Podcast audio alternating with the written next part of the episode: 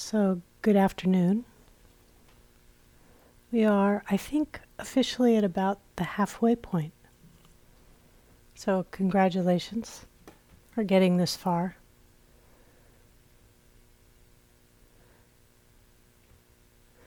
Whatever unexpected things may have happened so far, there's more coming.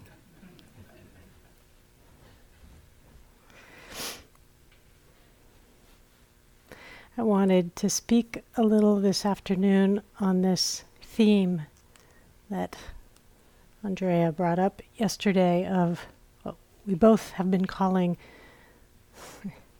the peculiar state of the human condition, or what it means to be fully human. We're such a strange lot. We all really want to be happy. We want to find a real, true sense of happiness. But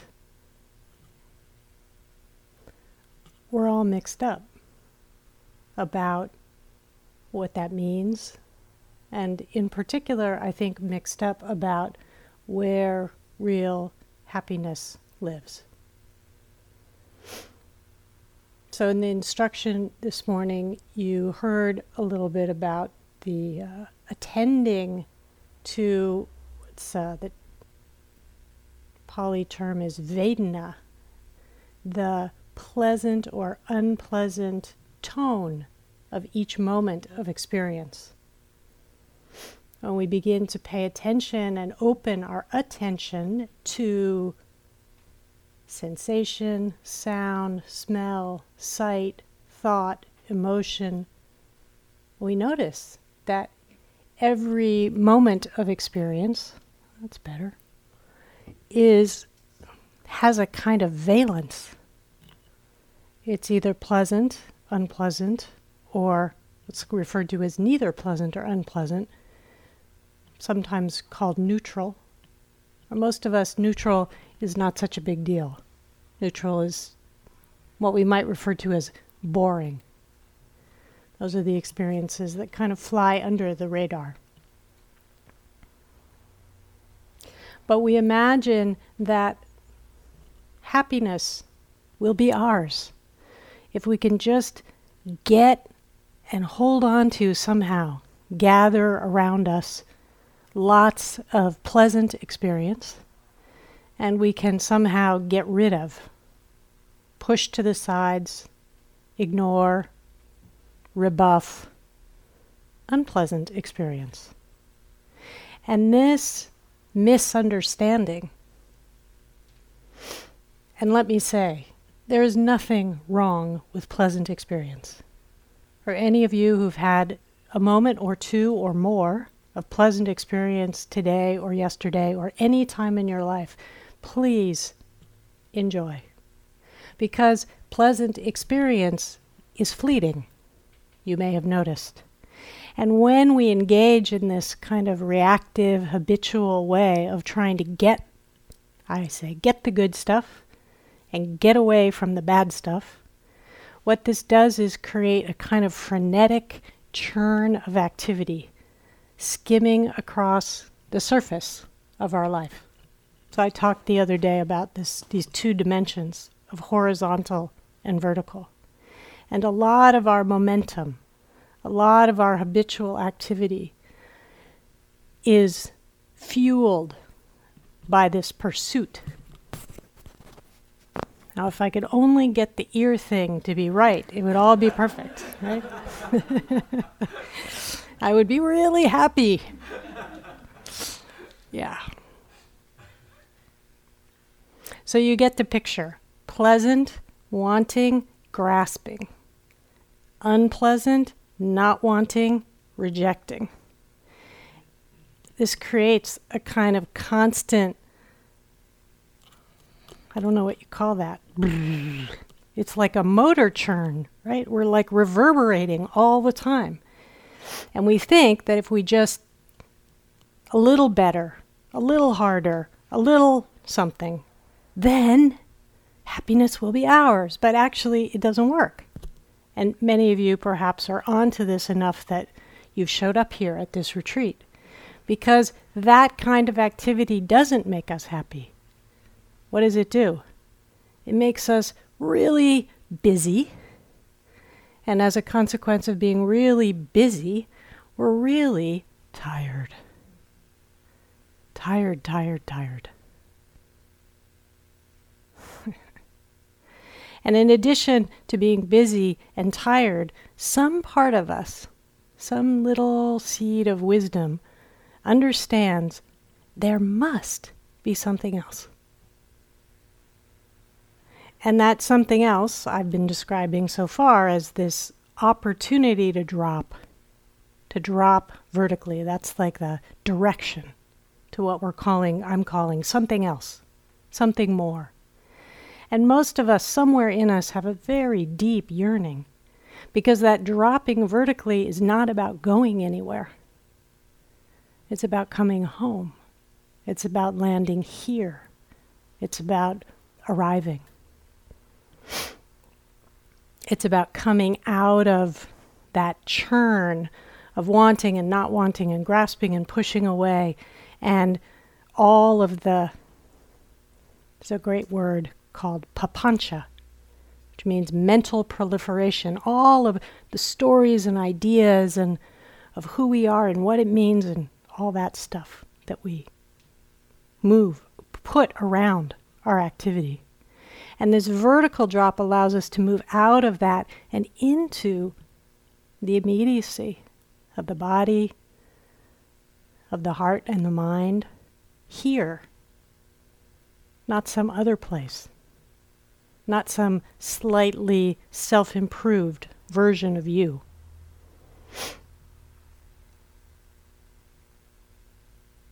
So you may have discovered, I heard in the groups that I met with today and have certainly heard from many yogis in the past, and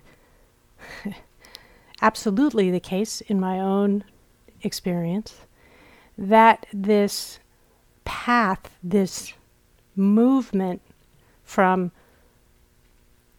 churning across the surface to dropping vertically is, uh, well, if we put it mildly, we would say not so easy.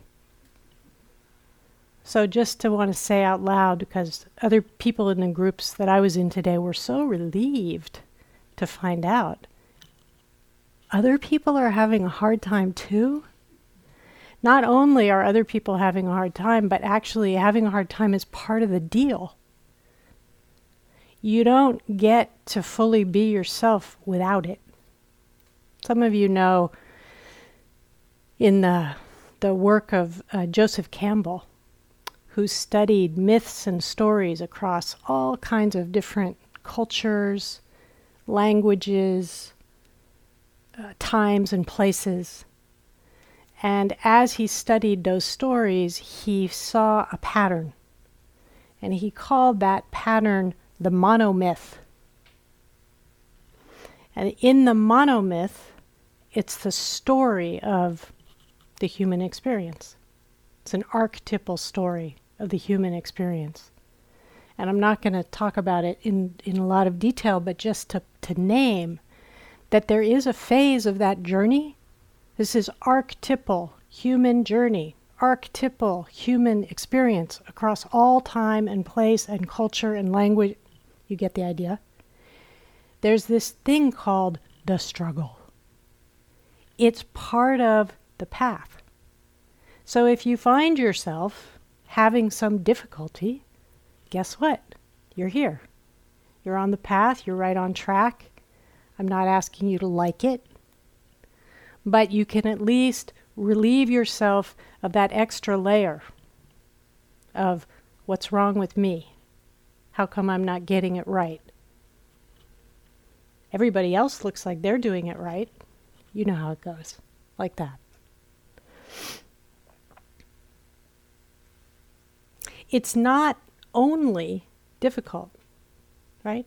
I, I, would venture to guess that everyone in this room, from no matter how difficult ha- has been for you, in all different flavors, there have also been moments of contentment, of delight, of insight, of spaciousness, of ease, of peace. this is what it means to be human. We are this odd combination of difficulty and boundless wonder and beauty. There is the the Chinese character for human is a stick figure. It's literally stretched between heaven and earth. And it's kind of an image of on one side our infinite potential. This is really another way to say this is what Andrea spoke about the first night as um, when we take refuge in Buddha, or we take refuge in our own Buddha nature. We taking refuge in this sense of enormous possibility for awakening, for freedom, for peace that lives in us as us. That's part of the deal. That's our inspiration, that's our hope. And that's not the only part. There's also the uh, other side of our experience as being of being human, which is kind of we might say our animal instincts and our and I don't I mean don't mean that there's a lot of things that are good about animal instincts, but there's a kind of habitual reactivity that is bound in fear and hatred and that creates a lot of the misery that we see in the world. And I know that for a day, maybe, or two, you've been unplugged, I hope, from what's going on out there. But I uh, have looked at the news a few times. And it's amazing to see what I'm speaking of in full display. We have literally, you know, Olympic gold. We have humans accomplishing the most extraordinary things. Amazing. This is like our, our possibility, breaking records left and right. Extraordinary. And we also have one after another story of division and hatred of racism and injustice? Which is it?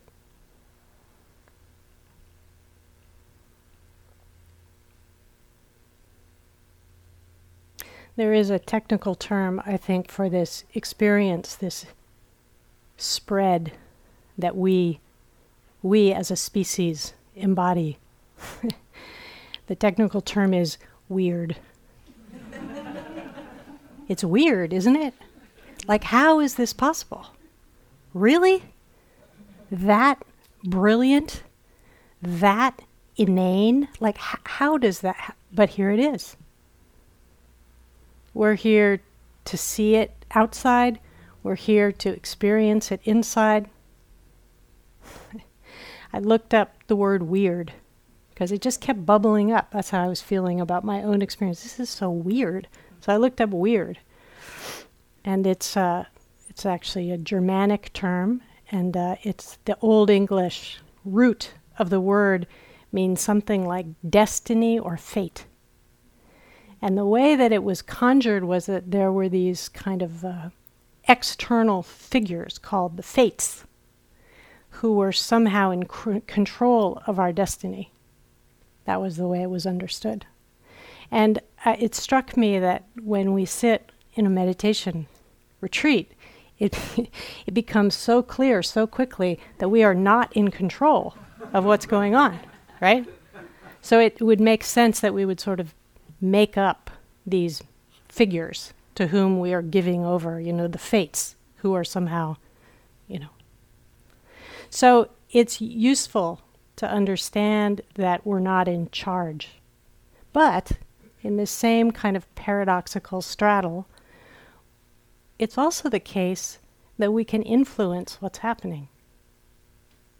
We can, as Andrea was saying yesterday, not necessarily control what arises in our experience, but we can say direct our attention to hearing or seeing or sensing or breathing. So, which is it? Are we in control or not? Are we good or bad? We are weird, right? We're this odd combination of all of that.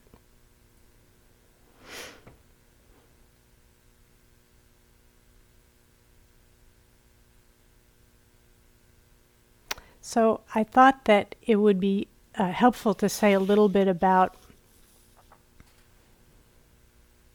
the Buddha's experience, or the story, maybe the myth of the Buddha's experience with difficulty, just so that you get a sense that this is uh, really not just you. And I always think, wow, if the Buddha had this kind of trouble, then okay, and also the story, the mythic story of the Buddha's encounters with Mara. That story has some pointers for how to work with uh, our own difficulties.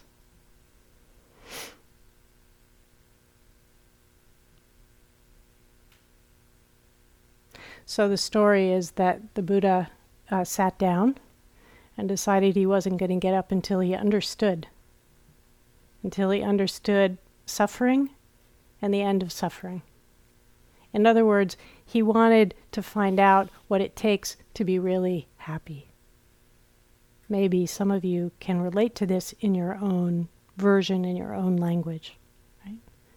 So he said, I'm, I'm sitting down and I'm, I'm not going to get up until I understand, till I see clearly for myself. And he had tried lots of stuff. Maybe others of you have also tried lots of stuff before he came to this very simple, radical move like sit down and pay attention. So when he sat down, it turns out he had trouble too. And uh, there is in the story, in the sort of mythic story, as opposed to the historical story of the Buddha, this interesting figure named Mara who shows up.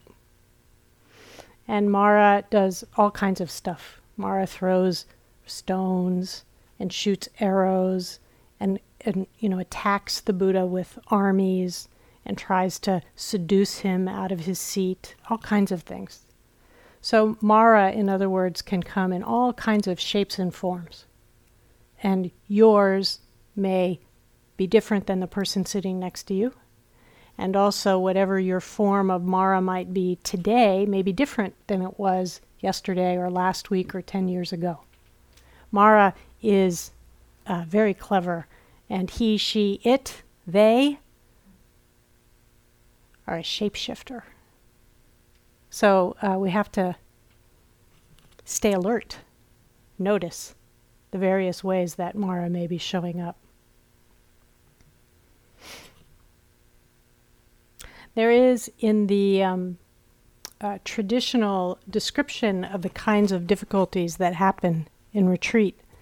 There's what some of you know as the, have heard of as the five hindrances. And yesterday, Andrea spoke specifically about uh, two in particular, which are kind of these energetic challenges in the body of the, the uh, tug and pull between sleepiness, heaviness, drowsiness, and h- high energy, restlessness, agitation.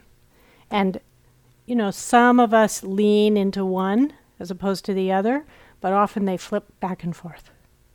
And in many ways, in the first day or so of a retreat, it's as if the energy body is kind of trying to recalibrate. It's trying to find its way. And so there is this kind of odd, sometimes inability to sleep, sometimes inability to stay awake. You kind of get yanked around from side to side. So that's a physical manifestation. Those are the first two hindrances. The second two are connected to what I was speaking about with uh, of greed and aversion. And greed shows up a lot as the wanting mind, wanting more of something. And also, there's a version of it that is sometimes referred to as the if only mind. You may have run into this. If only my knee didn't hurt. If only I got a full night's sleep. If only I wasn't so agitated or restless. If only I didn't keep nodding off. If only the person next to me would. Right? If only. This is a kind of interesting greed mind that's wanting things to be different than they are, wanting, pulling for something else. And the other side is the mind of judgment. This is pernicious. It's a good word, isn't it? Meaning, there, the judgment that comes is not just uh, you saying, I'm a bad person, I'm a bad meditator. You may have some of that, but it also can get very subtle. Judgment that comes, these are sort of different voices of Mara. Judgment can come as a voice that says, wrong, bad, you're not doing it right, everybody's better than you, whatever. But it can also come as just a mood. I tell this funny story, but I have had the experience before where I'm walking around in my life, just, you know, kind of happy, normal. and then I catch a glimpse of myself, like in a window or something and it's very fast and almost doesn't register, but something in me says something like, Who is that old person? or something kind of horrified inside. And I don't, it happens so fast that I often don't really even recognize it, except for then, like two blocks later, I suddenly notice that where I was in a perfectly good mood a few minutes ago, all of a sudden, I'm like really kind of grumpy and nothing looks right, and like that. So if you notice your a, a mood shift like that, it may be that there was a some kind of a Mara judgment that you missed that was quiet. Right? So you could check that out. You can also watch for Mara as just sometimes it shows up as contraction in the body.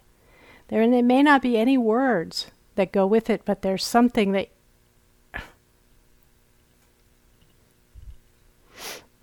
so you can check it out and see.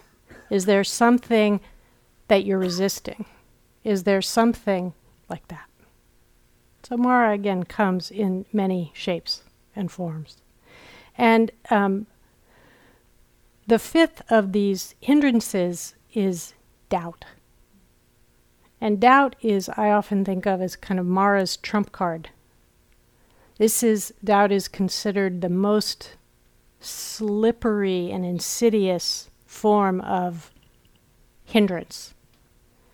And in the story of the Buddha, doubt comes to the Buddha as a little voice that sits on his shoulder and says, Who do you think you are? He doesn't say, You're an idiot, you should give it up, you know, you're a terrible meditator, you're not doing it right he goes right, this is the voice of doubt, goes right to our sense of is it really, you really think that you, you could do this practice? Come on. Right? So, this is another of the voices of Mara. And here's the secret all of these, in particular the voices of uh, judgment and doubt, the intent of that voice is to keep you in your box. Whenever you're in a situation where you're beginning to uh, expand, to have a sense of yourself and your experience that's outside what may be normal for you, maybe a little weird, uh, it's pretty likely that some aspect of this voice of Mara is going to show up. Because Mara's main function is to maintain homeostasis. So you could imagine the Buddha right on the edge of waking up, and there, here comes Mara saying, No, no, I've got to do whatever I can to keep him like not, not awake, not fully happy, not fully alive, not free. Why? Because being awake and fully happy and fully alive for Mara is scary. Yikes. Mara is afraid. Fear is the seed that is generating so much of the hatred and the violence and the division in our world. And we have to find another way to meet that. Because fear is it's part of our animal instinct. It can be very, very useful. But we don't want to be run around by just that. Right? So in the story, when Mara comes to the Buddha and says, Who do you think you are? the Buddha doesn't go, Hey, I am the Buddha. like, knock it off, dude. Because actually, at that moment, he's not the Buddha. At that moment, he is an ex prince and an ex ascetic. So he had been part of, he had done all the, the sort of normal ascetic practices of his time and they didn't satisfy him. So at some point he, he left and he went off and he practiced on his own. He was kind of ostracized almost. So here, there he is, kind of out on a limb all on his own, and then comes the inner doubt. Ah, who do you think you are? And uh, in the in the text, he reaches down and touches the earth. It's a beautiful gesture. And you can uh, impute as you wish into what that means. For me, it's changed many times over the years. Maybe it's it's okay for me to, to take my seat. It's okay for me to be here and be myself. Maybe the Buddha is saying, This is who I am. I am deeply and intricately connected to the earth. Because that kind of connection is the opposite of the divisiveness, the hatred that fear breeds. Those are examples. And you might consider for yourself when you're under an attack from Mara, what would it mean for you to reach down and touch the earth? What is that inner gesture for you?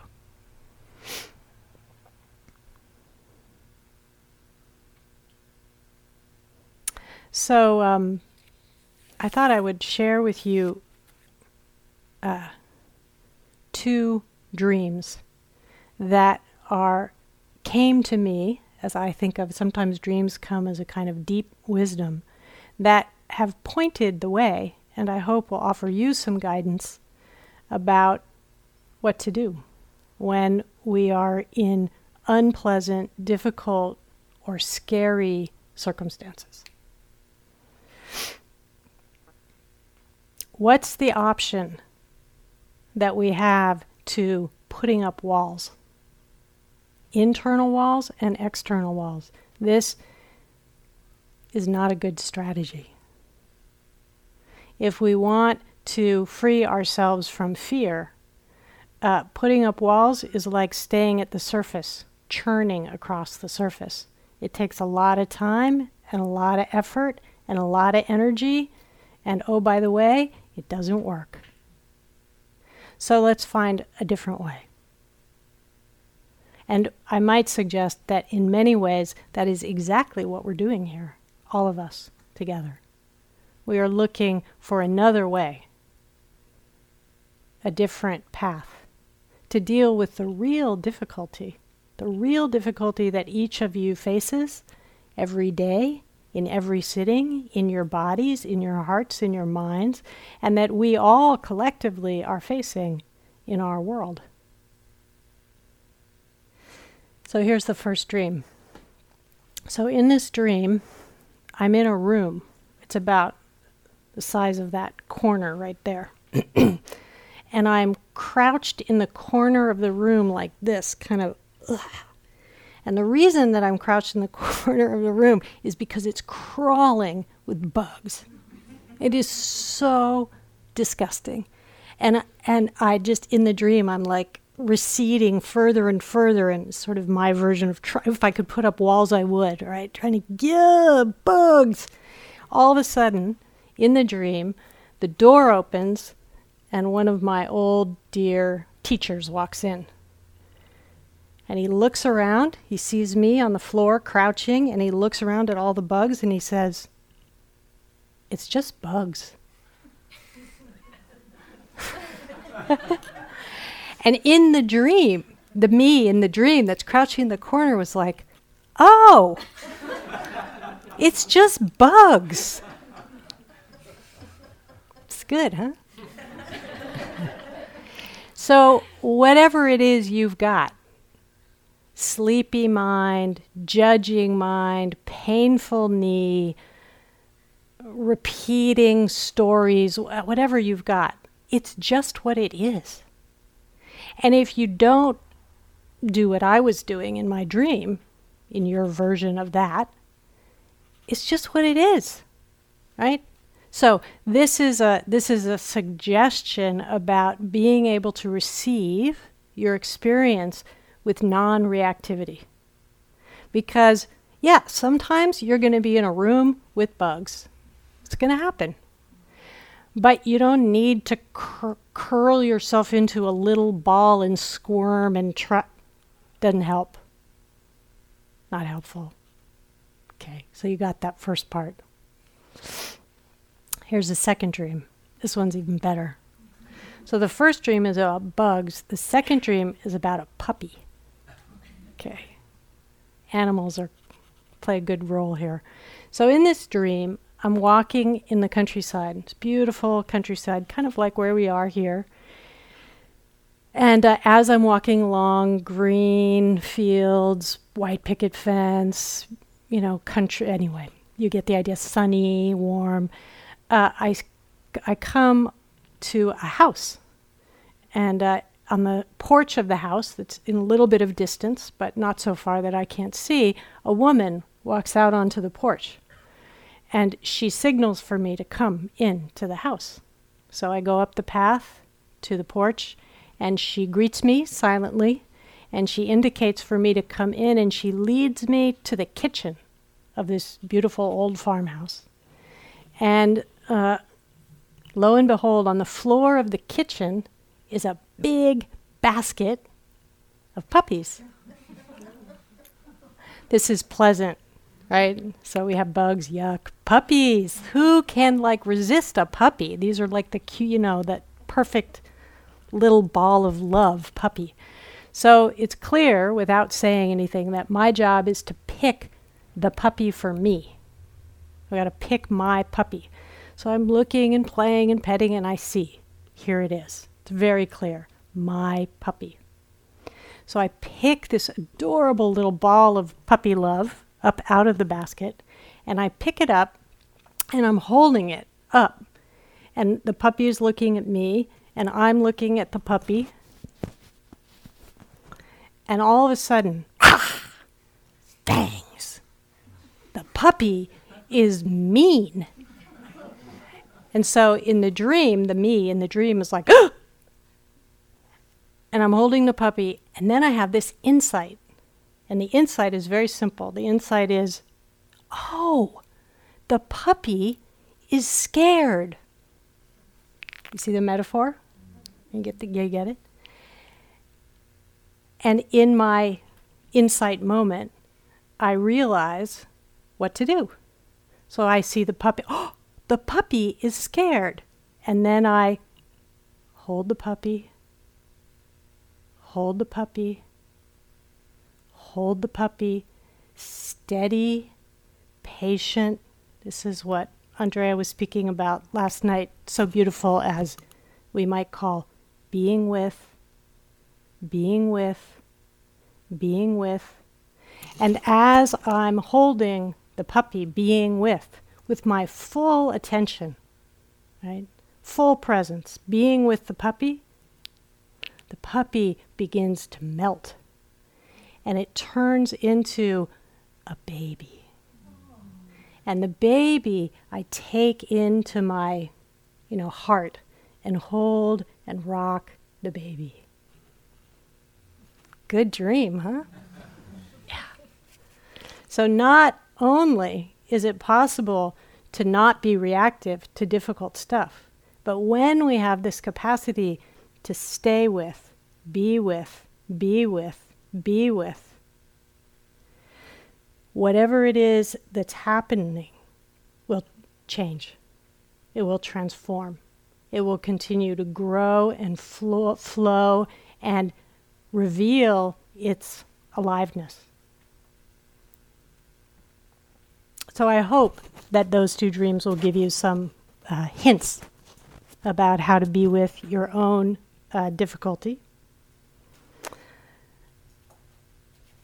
But I want to say another piece, which is, uh, again, Andrea referred to last night, that this kind of non reactivity and even this being withness should not, please, do not confuse it with passivity. Because passivity is not what's needed. What's needed is non reactivity. What's needed is clear, steady presence. What's not needed is fatalism. Oh, well, there's nothing I can do. It is true that you are not individually, solely in charge. you all have got that. But it is also true that you individually and we collectively can have an impact. And the reason that we can have an impact is because we are intricately and infinitely connected. That's why the divisiveness that we hear and see and feel so painfully in our world, that's why it's so painful. Because it's wrong. It's not true. It is a rip in the web of our shared humanity.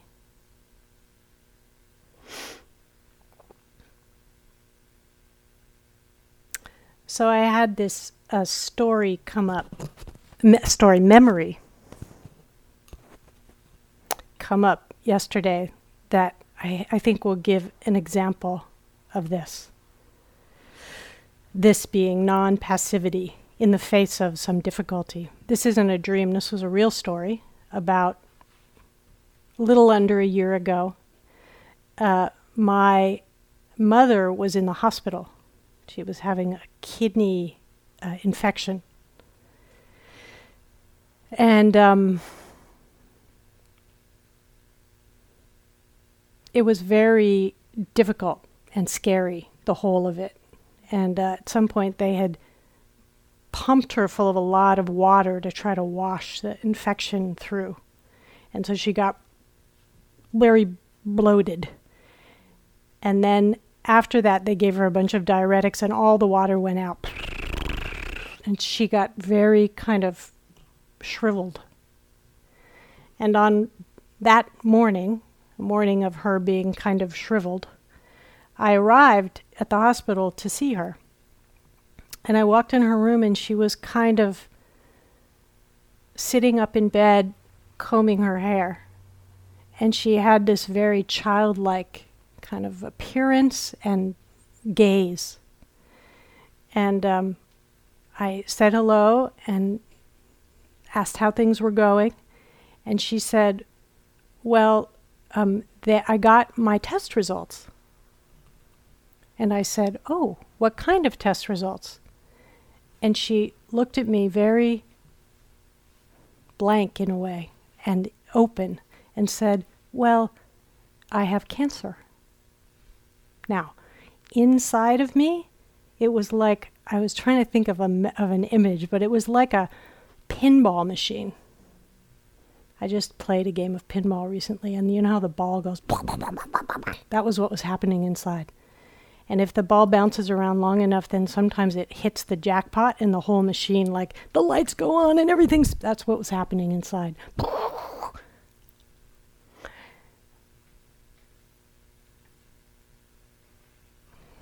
So I was being with, being with, being with. I'm with her, and I'm also with this massive pinball machine thing going on inside me. And I, So what do you do? Right? So I said, Really? Are you sure? She said, Yeah, they came and this they gave brought me the test results this morning. More pinballs, right? And I said, Let me go check with your nurse.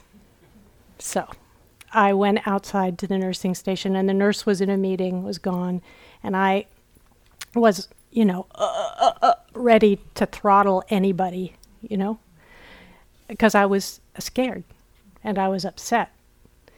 And um, anyway, I said, So, uh,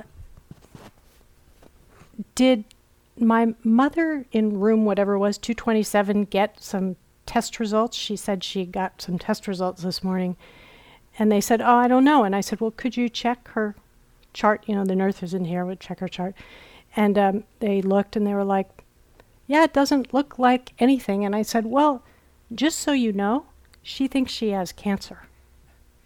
And then, you know, then they woke up a little bit and were looking and they were like, No, no, no, that's not what's going on.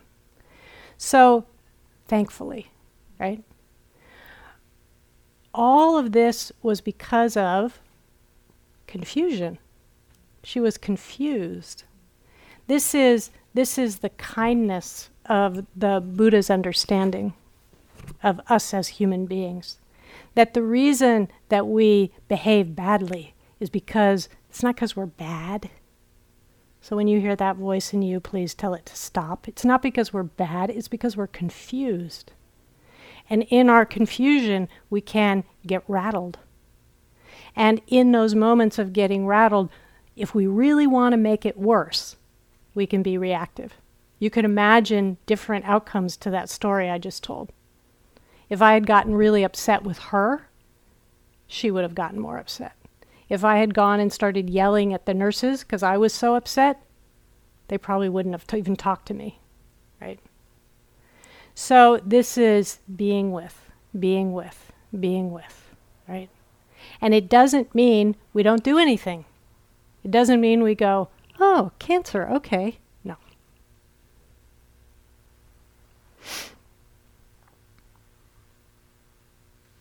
What's needed as we meet our experience, pleasant, unpleasant, or neutral, but particularly difficult experience, is this kind of steady awareness, this being with, being with, being with. But it's not just steady awareness. It's a steady awareness that has what I tend to call a fierce kind of love in it. And that love is what allows us to stay close. The awareness gives us some space. It gives us a little bit of breathing room from our own reactivity. But the awareness, we don't want it to go too far away so that we're just kind of pa- uh, like passively observing our lives from a distance. Like, oh, there's that pain in my shoulder. Oh, well, no. It's we're being with the pain, but we're being with it with this tender, close intimacy. We're staying close in to our experience. And when we stay close in in that way, we are reconnecting. We're bridging those rips in our own mind and body and heart, those places where fear has pulled us apart from ourselves, from each other, from the world. And this is just extraordinarily beautiful and important healing work.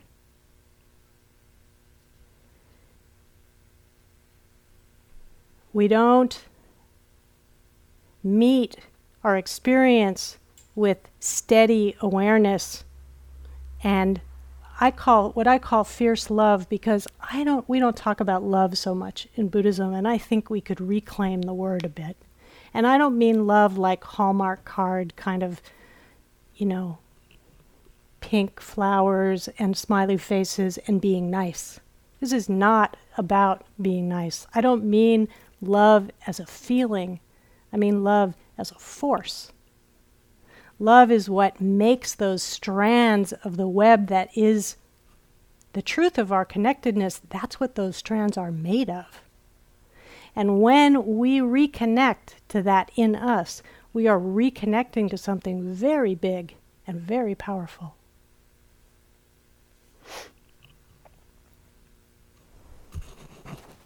So I want to um, share a poem with you that I found that speaks to this. It speaks to both the kind of um, straddling of uh, paradox, of opposite ends of our experience that we are asked to take on. In this case, uh, the poet is talking about suffering and hope, difficulty and potential or possibility.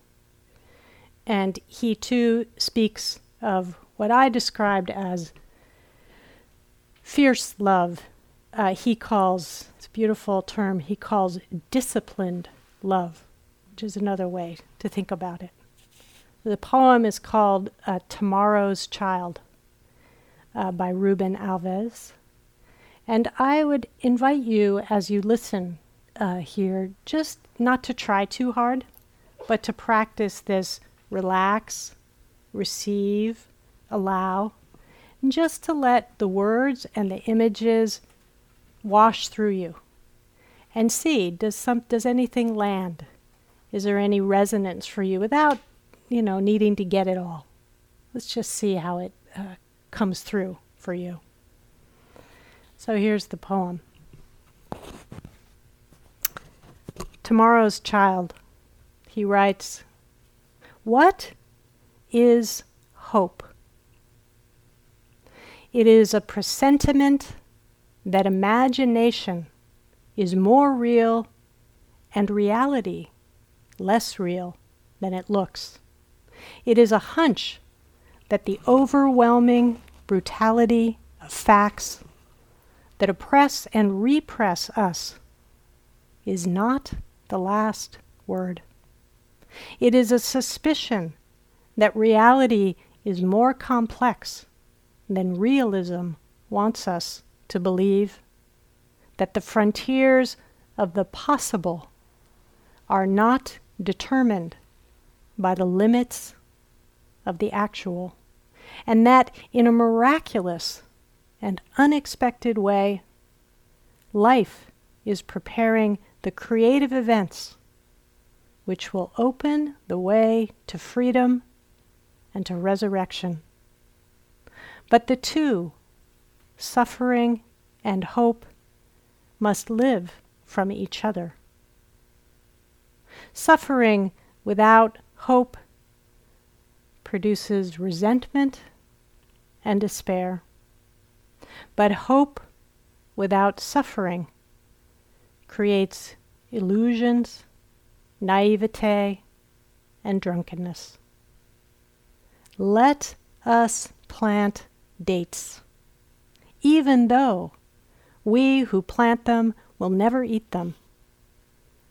We must live by the love of what we will never see. This is the secret discipline.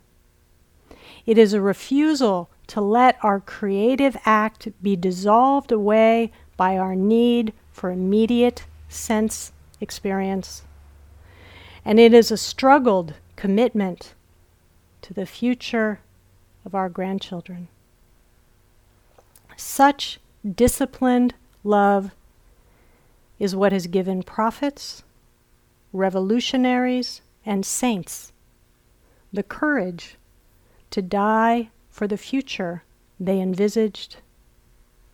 They make their own bodies the seed of their highest hope. So, this is a way of considering a big picture, of considering what it is that we're doing here. We are planting moment by moment as we're willing to sit and be with and be with and be with be with lovingly, be with intimately, our moment to moment experience, we're planting Buddha seeds. We're planting the seeds of our highest potential, of what's possible for us. And we're doing that often as we walk through the mud. That's where you plant the seeds. And this work that all of you are doing is so deeply, deeply needed. It's not needed for you to just have a little time out and time to rest on retreat. And I hope for those of you who came in tired that that happens. But that's not all that's going on here. There's something much bigger, broader, wider that's happening. That as we do this hard, bumpy work of planting these seeds, of showing up moment by moment, we're cultivating this quality, this capacity of awareness that's already here. We're reconnecting to something that is ours. And we're reconnecting to this love. Again, not as a feeling, but as the truth of our connectedness. We're reconnecting to that so that we have the courage and the strength and the capacity as we leave, as we walk back into the world, to bloom, to, as best we can, take action, engage in ways that will help not just us, but all of us, communally, collectively, begin to stitch this very frayed uh, fabric of our shared humanity back together again.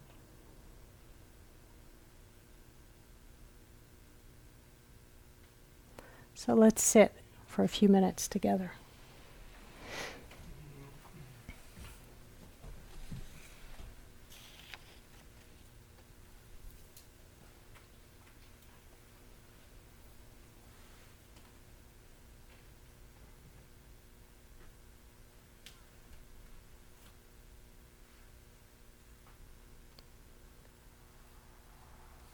Suffering without hope produces resentment and despair.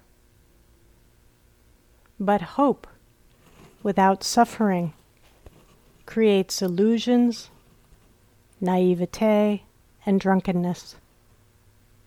Let us plant dates. Let us plant dates even though we who plant them will never eat them. We must live by the love of what we will never see. This is the secret discipline. It is a refusal to let our creative act be dissolved away by our need for immediate sense experience, and it is a struggled commitment to the future of our grandchildren.